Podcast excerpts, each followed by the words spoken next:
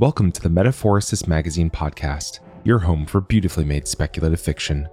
The magazine is edited by B. Morris Allen, and I'm your host, Matt Gomez.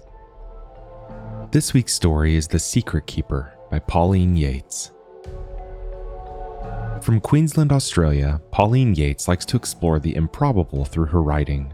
When she's not burning the midnight candle researching her ideas, she loves watching movies that pit humans against nature debates with anyone who will listen about how dystopian societies start, and argues with her ancient cat about his demand to be fed at 3 a.m. She also enjoys taking photos of the sunrise, if she wakes up in time. Find her online at paulineyates.com. That's P A U L I N E Y A T E S.com, or on Twitter at MidnightMuser1. That's M I D N I G H T M U S E R 1. Let's jump in.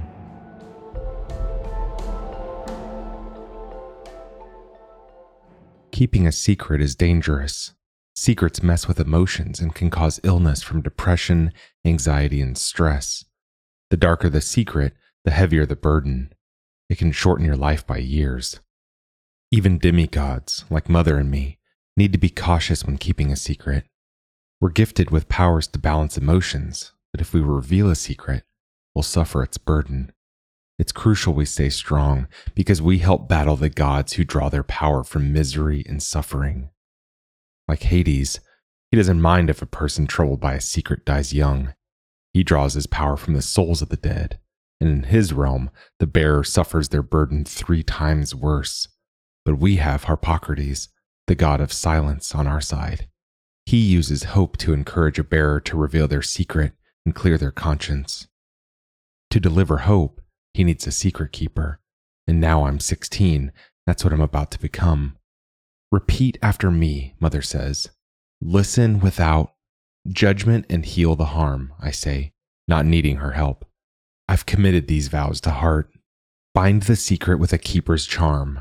If by fault I break the faith, suffer the burden the thorns keep safe. Mother slips a charming binding ring onto my finger.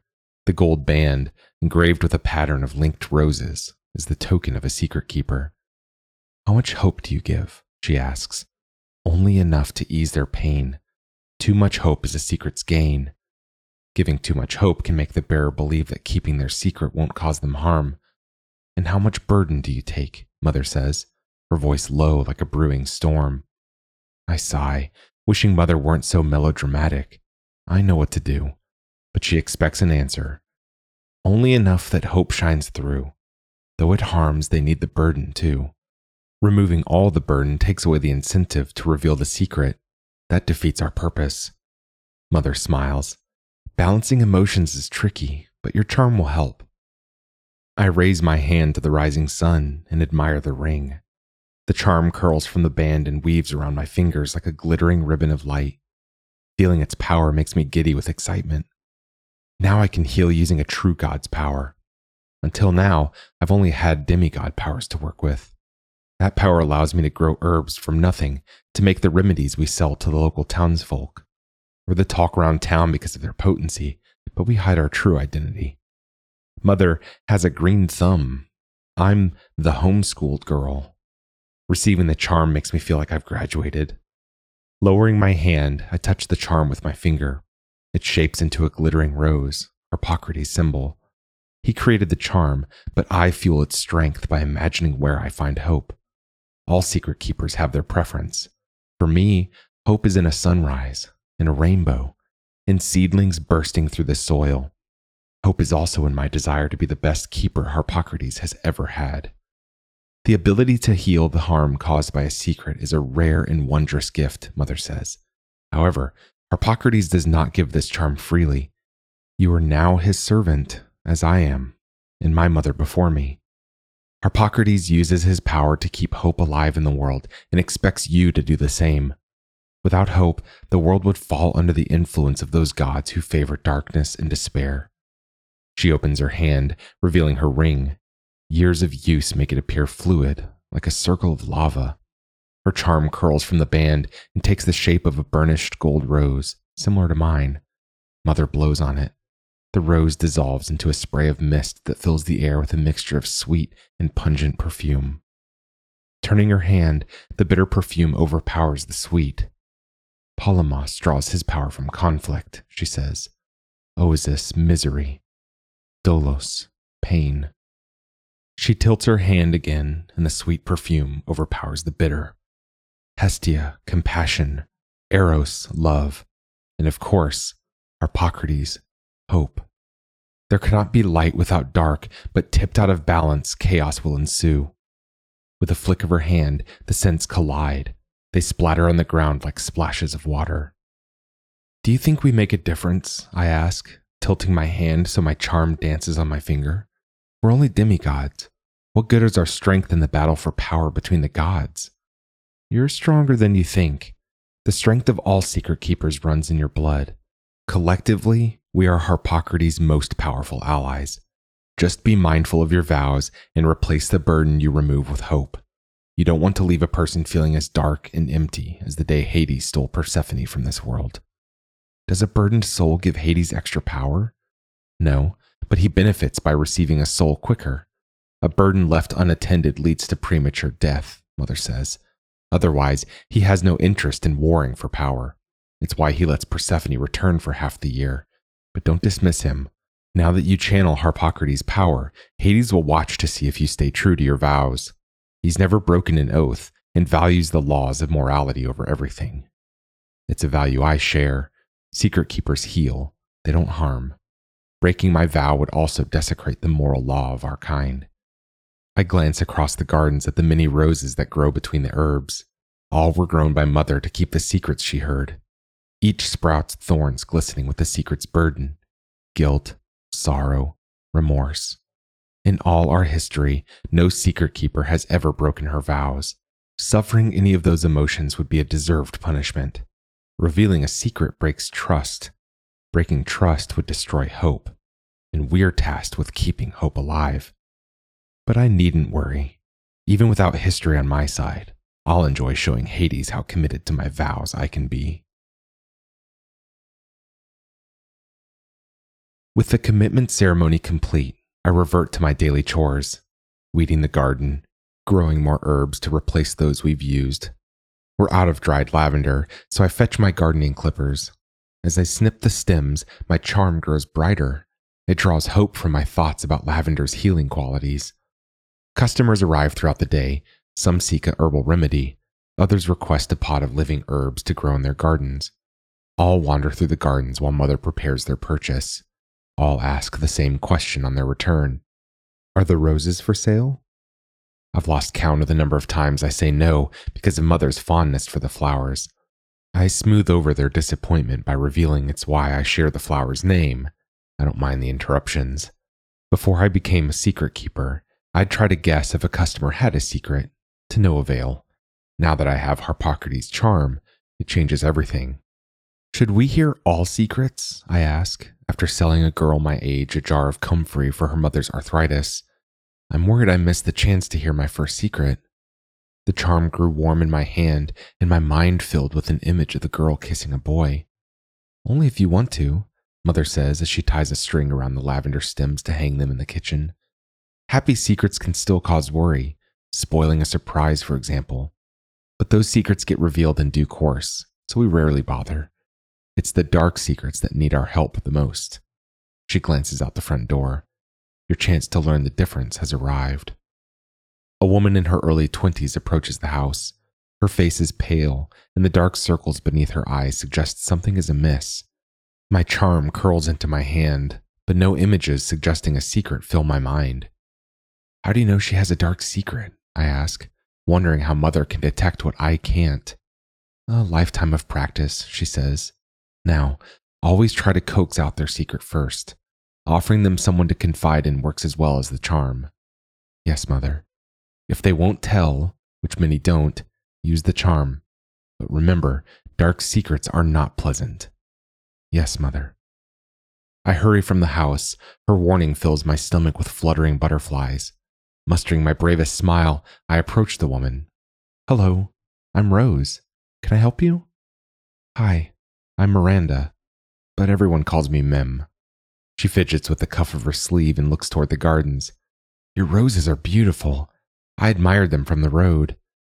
She hesitates, then turns her attention to the herbs. Would you have an herbal remedy to help with forgetfulness? It's for my mother, she adds. She has Alzheimer's. I'm sorry to hear that. How bad is she? Mim sighs. Stage seven. She's in a nursing home and not expected to live much longer. We're trying to keep her comfortable. That must be difficult. I motion her to a table and chairs set up on the porch. I have to remind my mother who I am every day, Mim admits, walking me to the porch. It's hard. The butterflies in my stomach close their wings and settle.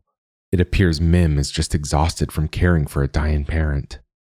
Ginkgo will help your mother, I say, pulling out a chair and encouraging Mim to sit. It's wonderful for helping with memory problems. And chamomile for you, to help you cope. Would you like to try some chamomile tea while I prepare a remedy for your mother? That would be lovely, Mim says, sinking into the chair. I hurry inside to boil the kettle, but Mother stands with a steaming pot of tea already made. An infusion of chamomile, she whispers, handing me the pot. I couldn't help overhearing. I'll prepare the ginkgo. You heal Mim. She doesn't have a secret, I whisper. She's exhausted from caring for her mother. Mother raises an eyebrow. Are you sure? What does your charm tell you? I glance at my ring.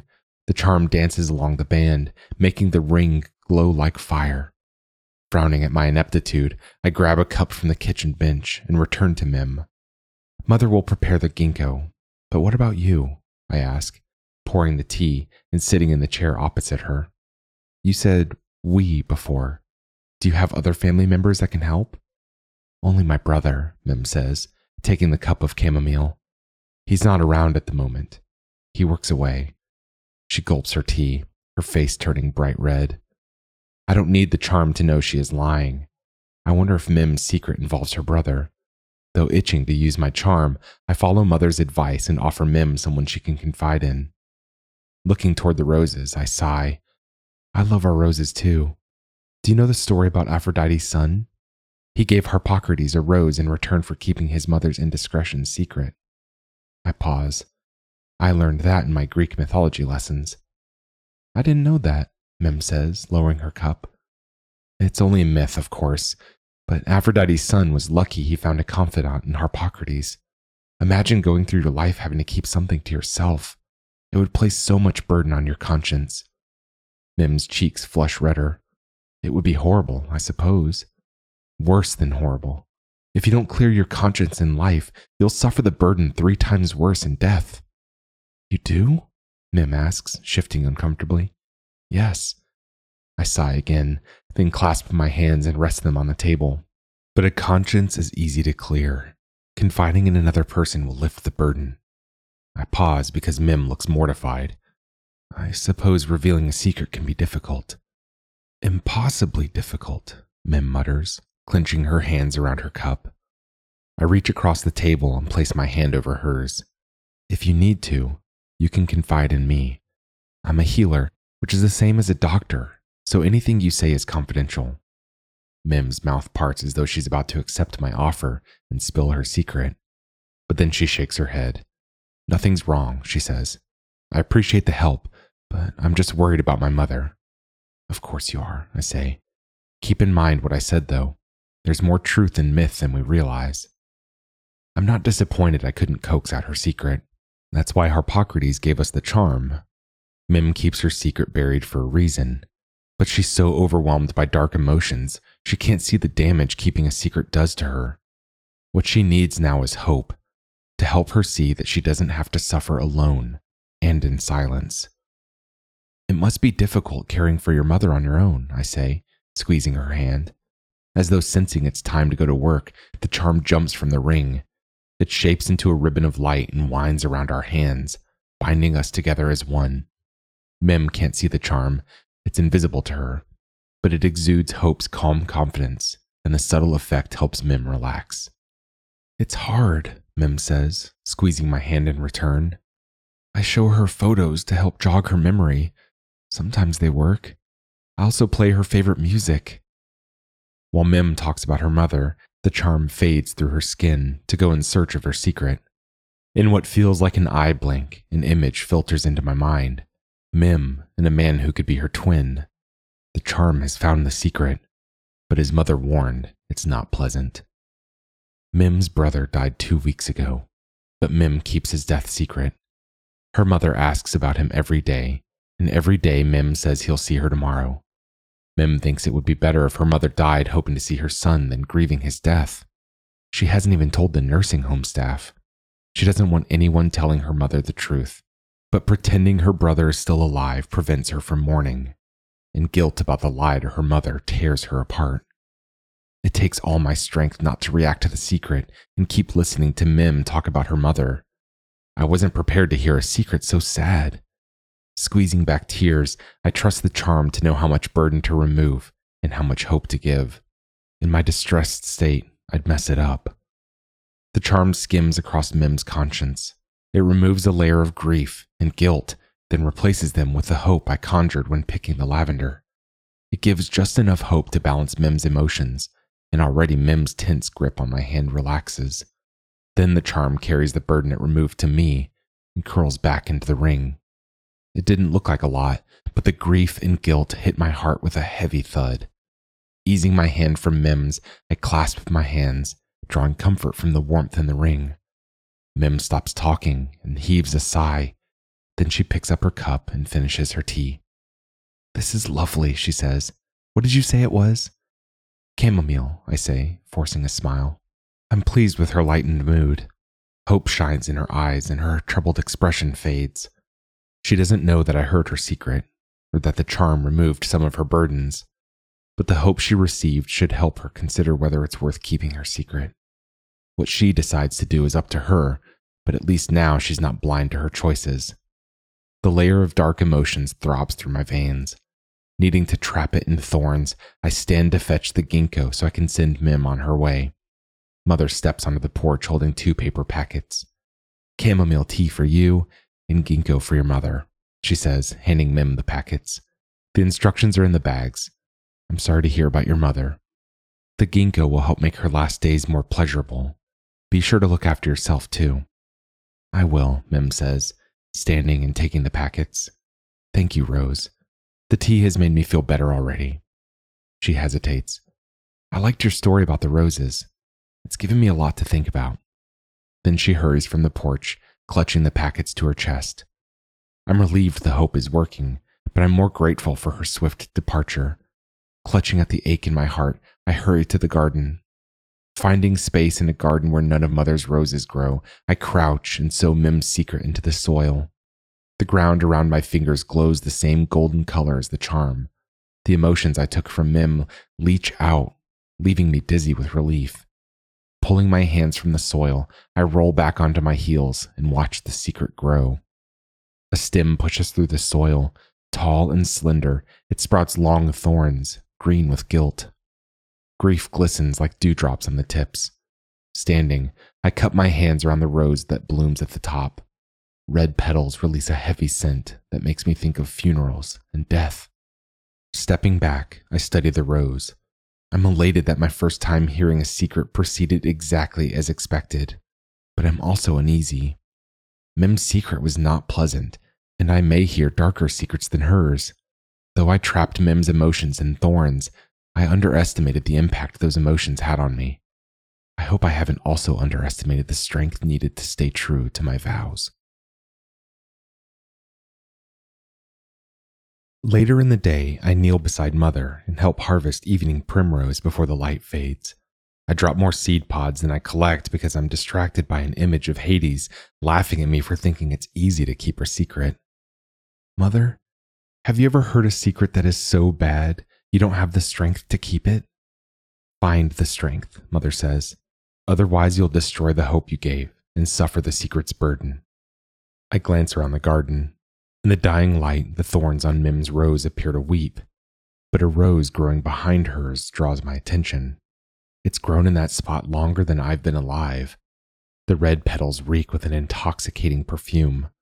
The stem is thick and covered in large, mottled red thorns that speak of something nasty. I shudder to think what burden they trap and wonder where Mother finds the strength to keep the secret. I'm about to ask when the rose wilts and the petals turn gray. Mother, I gasp, my heart leaping into my throat. That rose died. Mother stands and walks over to the rose. Hope shines a light on choice, but sometimes that's still not enough to stop a secret going to the grave. Scrambling to my feet, I follow. I've seen roses die before, but it hits harder now that I'm a secret keeper. Death doesn't release us from our vows. We're still bound to keep the secret, and we can still suffer the burden. A milky white mist rises from the ground in front of me. Mother grabs my arm and pulls me away.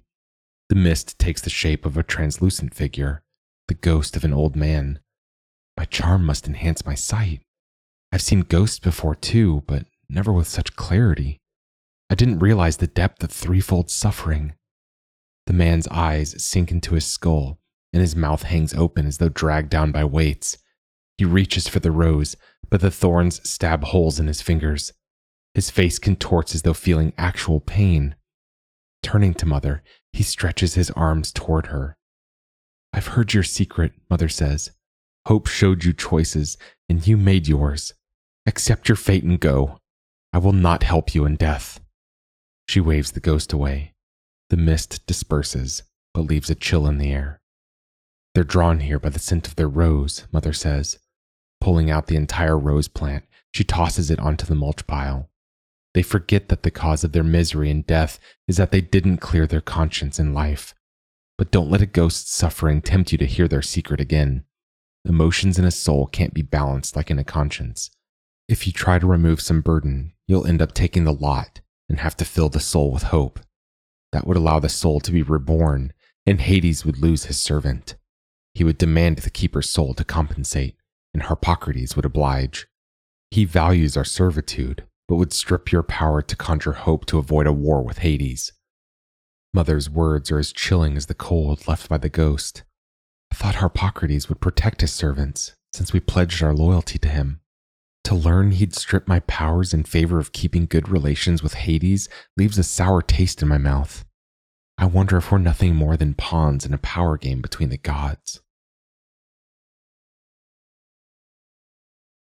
I fall asleep resenting my commitment to a god who will not protect my allegiance and wake to pouring rain. My resentful thoughts must anger Harpocrates. The rain doesn't ease for three days. If he is showing me what a world without hope looks like, he paints the picture well. I stare in dismay at our wrecked gardens. Then I see the woman. Fighting the wind to hold an umbrella over her head, she sloshes through the puddles at our front gate. Hurrying outside, I welcome her onto the porch it's Mrs. Peterson, the elegant yet tight lipped town mayor's wife. When she steps onto the porch, she sniffs back a sneeze. Mother appears in the doorway behind me. Good gracious, she says, taking the umbrella from Mrs. Peterson and shaking it dry. It's no time to be out in this weather, Mrs. Peterson. Rose, boil the kettle. A pot of tea is in order. Hurrying inside, I light the burner and set the kettle to boil. Mother and Mrs. Peterson sit at the kitchen table. My daughter, Rose, Mother says, introducing me. Rose, like the flowers, Mrs. Peterson says, placing her purse on the table and extending her hand. And just as beautiful. Blushing at the compliment, I shake her hand. My charm dances around my fingers, alerting me to what I should have guessed from her sniffles. Mrs. Peterson has a secret. How is your husband? Mother asks. Worn out from running the town, I imagine. His work is his life and he'll not hear otherwise, Mrs. Peterson says. But the reason for my intrusion.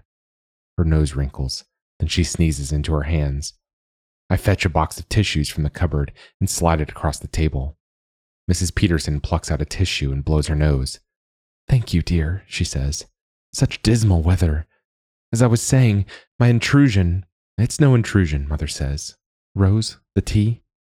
I fetch the kettle and make a pot of herbal tea. When I return to the table, my charm jumps into my hand. It weaves around my fingers as though trying to get my attention. Mrs. Peterson's secret must be bad for my charm to react with such intensity. I was driving past and saw your roses, Mrs. Peterson says. I'd like to buy a bunch. My husband likes a well presented office. Our usual supplier's flowers are lackluster by comparison. The roses aren't for sale, I say, giving my usual response. Mrs. Peterson purses her lips. If it's a question of money, my husband will pay well. I glance at Mother, wondering if she detects the tinge of desperation in Mrs. Peterson's tone like I do. Mother keeps her eyes on Mrs. Peterson, but deep grooves form on her brow. I can spare a bunch, Mother says, but I'll accept no payment. There's as much grace in giving as there is in receiving. Rose, would you go to the garden, please? There's a rose bush among the chamomile that could do with a prune. Frowning, I glance out the kitchen window. There aren't any rose bushes among the chamomile. Maybe Mother wants me to use my demigod power to grow a bunch of roses. I never have, but it would be the same as growing herbs. I leave the kitchen, but stop at the front door, realizing why Mother asks me to go outside. She's going to hear Mrs. Peterson's secret. If I've angered Harpocrates, I should hear the secret and prove I'm committed to his cause. I don't want to live in a world without hope. I was angry earlier because I don't want to be disposable. Mother, I say, turning around, could you point out the rose bush? I'm not sure which one you mean. When Mother joins me in the doorway, I lower my voice to a whisper. Let me hear her secret. Mother frowns. I'd rather you didn't. I don't like the feeling I get from Mrs. Peterson. Please, Mother, I know she might have a terrible secret, but I can help her. I know I can. Mother sighs. Very well. She looks back at Mrs. Peterson. I'll return in a moment. Rose will keep you company while you wait. When mother goes outside, I hurry back to the kitchen and sit at the table. Mrs. Peterson smiles with indifference and gazes about our kitchen. I wonder how I'll engage her in conversation when it's clear she has no interest in talking to a teenager. I love the color of your dress suit, I say. The blue is the same shade as a periwinkle flower. I don't know why I thought of that flower when there are so many others to choose from. The periwinkle is also called the flower of death. The vines were used in wreaths for dead children. It's my favorite, Mrs. Peterson says, but its wool blend is a poor choice of wardrobe in our current weather. The umbrella didn't stop the rain soaking her clothes. Her dress suit gives off a damp animal smell. The rain ruined her makeup, too. It's splotchy in places, especially around her left cheek. Wondering why she applied so much makeup during wet weather, I stand and fetch a towel so she can pat herself dry. Appearances must be important to your husband if he sends you out for flowers in dismal weather, I say, handing her the towel. Mrs. Peterson flinches. When you live in the public eye, appearance is a necessity, not a luxury. She pats her neck dry, then sips her tea. The tea is delicious. Peppermint? Yes, infused with ginger, for your sniffles. I'm sorry to sound rude. I sense something troubles you. It helps to talk, did you know? She lowers the cup to the table. You'll find out, young Rose, that even if you had someone to talk to, some things can't be helped.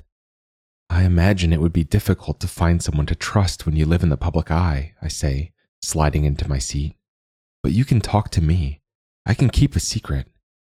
Can you now? She says. What on earth makes you think I have a secret? I sense it. I also feel it troubles you. She gives me a tired smile. You're a strange, sweet child, and I appreciate the sentiment. If you must know, it's a demanding job meeting my husband's expectations. I'll say no more on the matter, but I trust you'll never repeat this conversation. You can trust me, I say. But if you don't confide in somebody, the burden your secret causes you now will haunt you three times worse in death. There's more to fear in life than in death, young Rose, she says ruefully. If being haunted is the price I'll pay for holding my tongue, then so be it. She returns to gazing about the kitchen, dismissing me completely. I wonder if I've wrecked the opportunity to cast my charm by being too forward. I need to hold her hand, but doubt she'll welcome the consoling gesture. But her manicured fingernails give me an idea. I've never applied nail polish, I say, but if I did, what color would you recommend? Extending my arm across the table, I offer my hand. Mrs. Peterson looks down her nose at my fingers but then takes my hand in hers and studies my nails. Nothing too bold, she says, tilting my hand from side to side. I prefer pale pinks or pearl, or there's a lovely shade of ivory I've used. She prattles on about the best color for teenage girls, remarks on my ring, picks at my nails, and advises how best to shape them. While she talks, my charm wraps around our hands, binding us as one. Then it goes in search of her secret. It feels like forever, but in less than a second, images fill my mind. The charm has found the secret, but it's so shocking I nearly jerk my hand away. She's not the happily married wife of the hard-working town mayor. She's the victim of a cruel and calculating narcissist. Her self esteem has suffered because of his controlling and abusive behavior, and years of verbal and physical abuse have left her a broken woman. With her sense of self worth corrupted, she's lost view of a life away from her husband. She believes that what she endures behind closed doors is her lot in life. To learn she's a victim of marital abuse staggers me. It explains the other images that fill my mind she applies extra makeup to cover a bruise on her cheek. She cowers before her enraged husband because the color of her dress didn't match his tie. Her desperate need to find roses is born from a need to keep her husband happy, protection against his abuse. I feel the charm with hope, drawn from an image of a blue sky after a clearing storm. The charm whips around Mrs. Peterson's conscience. It removes a thick layer of hopelessness and replaces it with hope. Then it carries the hopelessness back to me. If you need more advice, Mrs. Peterson says, releasing my hand, my nail technician has a shop near to the town hall. Mention that I sent you. She picks up her cup, pauses, then drinks the rest of her tea. When she lowers her cup, her sniffles have dried and her eyes shine with hope. Such an extraordinary taste, she says, smacking her lips with pleasure. It's left me wonderfully clear headed I must take some with me. Of course. Going to the kitchen bench, I fill a paper packet with a mixture of dried ginger and peppermint leaves. Mrs. Peterson's hopelessness affects my usual care when preparing herbal tea, and I spill leaves on the bench. Clenching my fingers, I take a deep breath and draw on my charm's power to help keep my emotions balanced.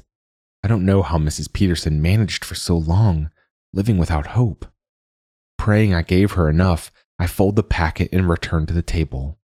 Mother arrives, holding a bunch of red and white roses that fill the kitchen with a heavenly scent. Feeling the hopelessness creep over me again, I catch Mother's eye and signal my desperate need to leave. Your roses, Mother says, her tone clipped. Mrs. Peterson picks up her purse and stands. Wonderful. And the tea? I hand her the packet. A gift, I say when she opens her purse to pay. Mrs. Peterson closes her purse and takes the packet. She looks me in the eye, as though reminding me never to repeat our conversation, then turns toward the door. Mother escorts her out. The rain has eased, she says, but mind your speed while driving. The road into town is slippery when wet. As soon as Mrs. Peterson leaves, I push past Mother and run to the garden. Dropping to my knees, I sow Mrs. Peterson's secret into the mud, the flooded soil reflects the charm's golden glow. When all Mrs. Peterson's hopelessness is drained out of me, I roll back on my heels and watch the secret grow. A stem pushes through the ground, tall and thick with long thorns that droop as though they've lost the will to live. The rosebud that blooms at the top unfurls blood red petals, with perfume so heavy it gets caught in my throat. Standing, I stare at the rose. I'm supposed to listen without judgment but I can't ignore what I heard. Mrs. Peterson faces more harm if she doesn't reveal her secret. The hope helped clear her mind, but will it be enough to encourage her to seek help? I toss and turn all night, unable to get Mrs. Peterson off my mind. Thinking about her bruised cheek makes me lie awake with worry. Even if I broke my vows and revealed the secret for her, it wouldn't help. I'd destroy the hope I gave her, and she needs all the hope she can get. Needing a slap of cold night air to clear my gloomy thoughts, I slip out of bed and go outside. The rain has stopped, and the heavy clouds part, letting moonlight stream over the gardens. Taking a deep breath, I search the night shadows for Mrs. Peterson's rose. It's bathed in milky white glow from the moon, but the light shifts as though moved by the wind. Wondering what causes that effect, I walk toward the rose. When I get closer, my heart stops. It's not moving moonlight. It's the ghost of Mrs. Peterson. She hovers next to her wilted rose that's gray from death. Gone is the elegant woman who sat at our kitchen table. An unnatural force squishes her features, making her look like a lump of melted wax. I stare at her, frozen in fright. How could I miss the signs that foretold her death? I compared the color of her dress suit to the flower of death. Mother warned her about the slippery roads. Did she have a car accident while driving home? Whatever happened, despite the hope I gave her, she didn't reveal her secret. She can't have because she suffers her burden in death.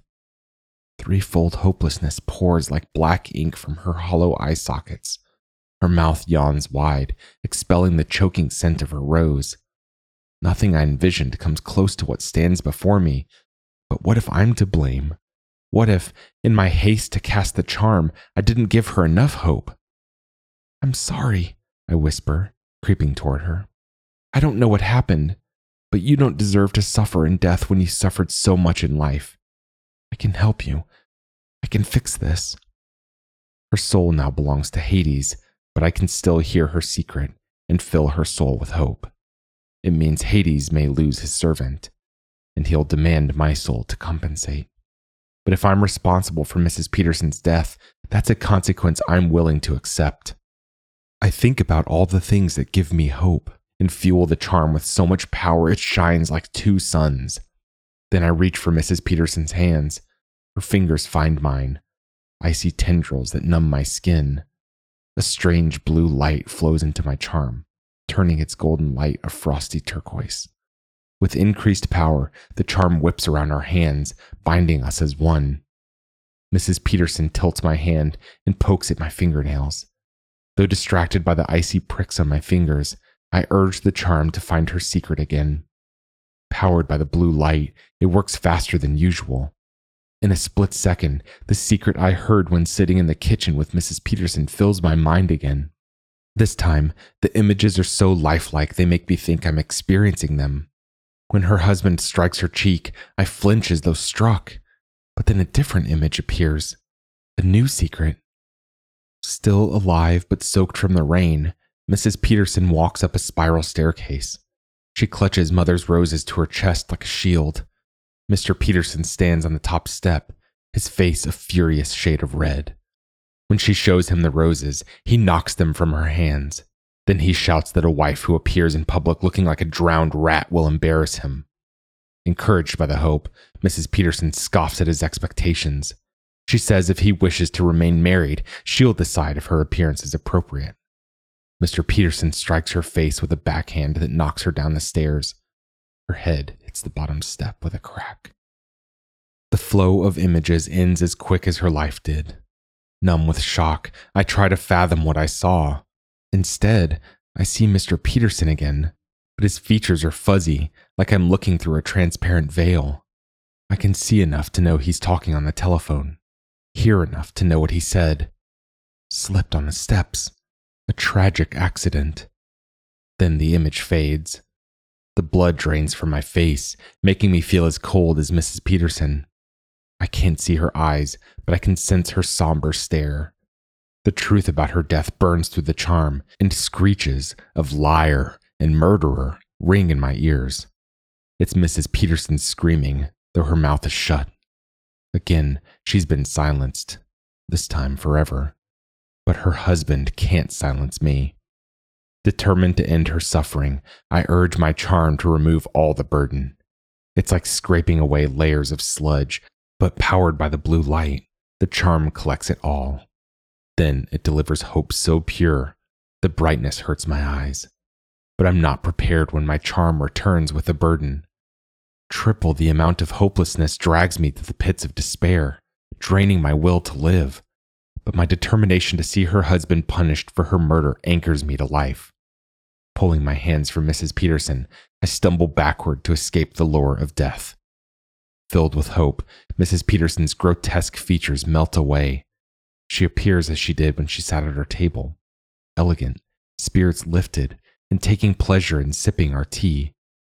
Then she fades, like mist dispersing in a breeze. Rose? Mother's voice drives the deadness from my limbs. Dropping to my knees, I dig into the mud and bury both of Mrs. Peterson's secrets. The ground around my fingers glows turquoise, my charm's new color.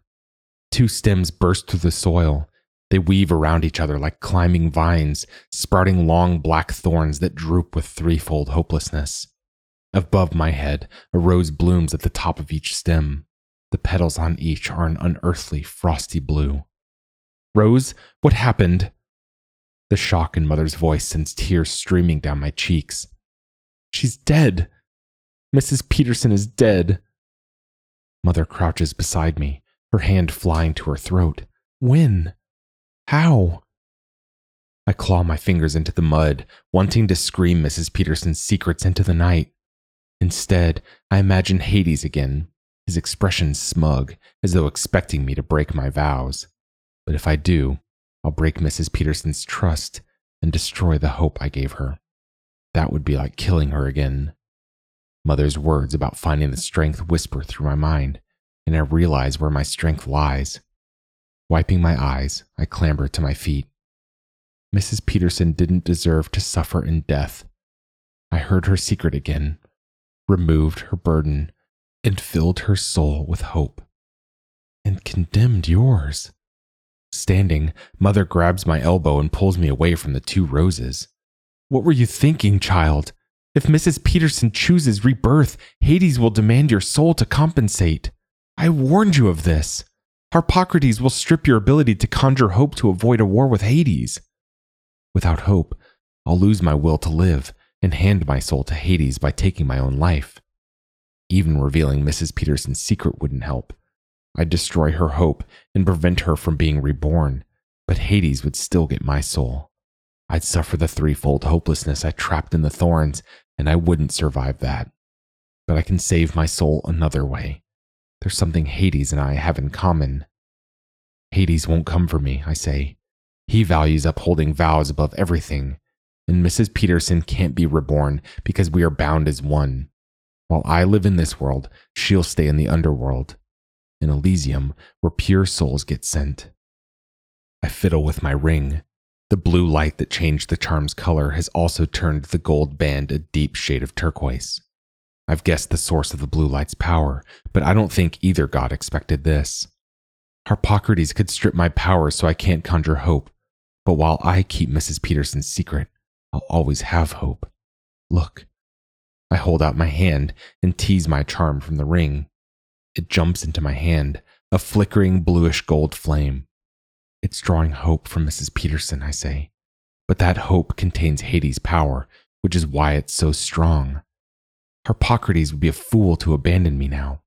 With hope this powerful, we could win every battle against darkness and despair. Mother doesn't look happy, but I've never been more certain. Like all the secret keepers before me, Mother included, my strength lies in the commitment to my vows. It means Mr. Peterson will escape punishment in this world, but he won't escape Hades. I have to listen without judgment, but in the underworld, Hades judges don't. When they judge Mr. Peterson's soul with the secret he keeps, they'll send him straight to Tartarus. I can't imagine a better punishment for a man who killed his wife. That was The Secret Keeper by Pauline Yates. Thanks for listening. If you enjoyed this episode, we'd love if you'd leave us a five star review on Apple Podcasts, or better yet, share the magazine and podcast with a friend. If you'd like to listen to more speculative fiction, Visit us online at magazine.metaphorosis.com or on Twitter at metaphorosismag.